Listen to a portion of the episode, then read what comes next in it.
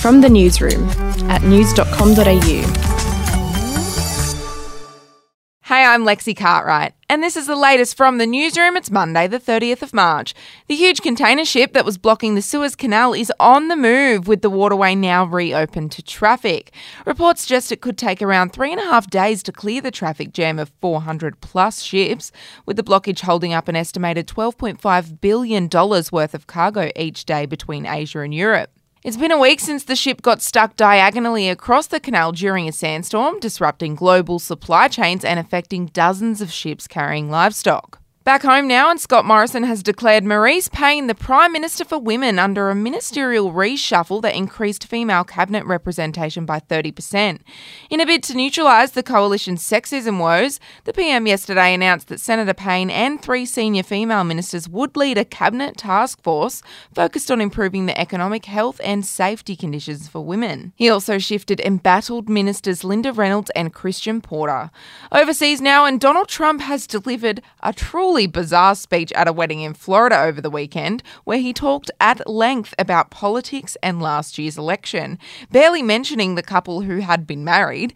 Mr. Trump complained about Joe Biden's handling of Iran, China and immigration, as well as repeating his unsubstantiated claims that the US election was fraudulent in video obtained by TMZ. Have a listen.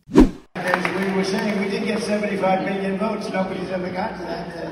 They said, get 66 million votes, sir, and the election's over. Well, I got 75 million, and they said, but you know, you saw what happened. 10:30 in the evening, all of a sudden, they said, that's a strange thing. Why are they closing up certain places? Right? You know, a lot of things happening right now.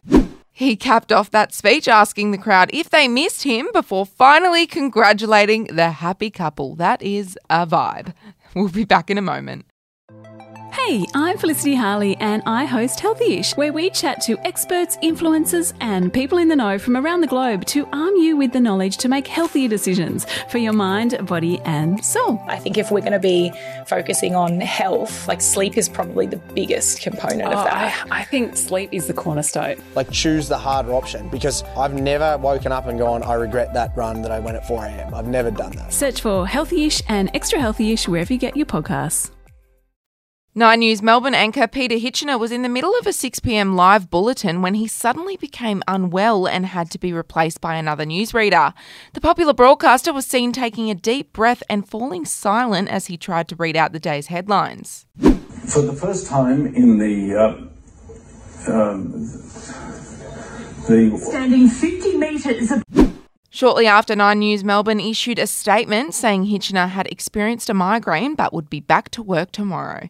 Finishing with showbiz news, and Woody Allen has given his first US TV interview in 3 decades, where he addressed allegations he molested his adoptive daughter Dylan Farrow when she was just 7 years old in the early 90s. The 85-year-old filmmaker told CBS that he thinks Dylan was misled to believe something happened by her mother, Mia Farrow, whom he was in a heated custody battle with at the time. He said, "She was a good kid. I do not believe she's making it up. I believe she believes that."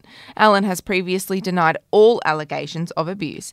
And just a reminder, if you need to update your tech, news.com.au has you covered.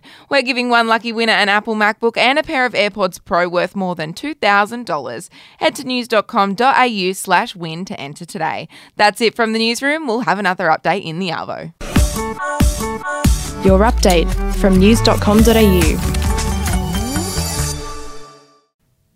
Are you ready to get an inside look at crime from someone who has investigated some of Australia's worst crimes? It was like Aladdin's Cave. The luminol found bloodied footprints and bloodied handprints on a wall, so it's just like a horror movie. Former homicide detective Gary Jubelin sits down with cops, crims, addicts, victims, small-time cheats and big-town lawyers as they tell their incredible stories. My house got raided, next thing you know I got bail refused, next thing you know I'm on a truck to Parklea Prison. Listen to I Catch Killers early and ad-free on Crime X Plus on Apple Podcasts today or wherever you get your podcasts.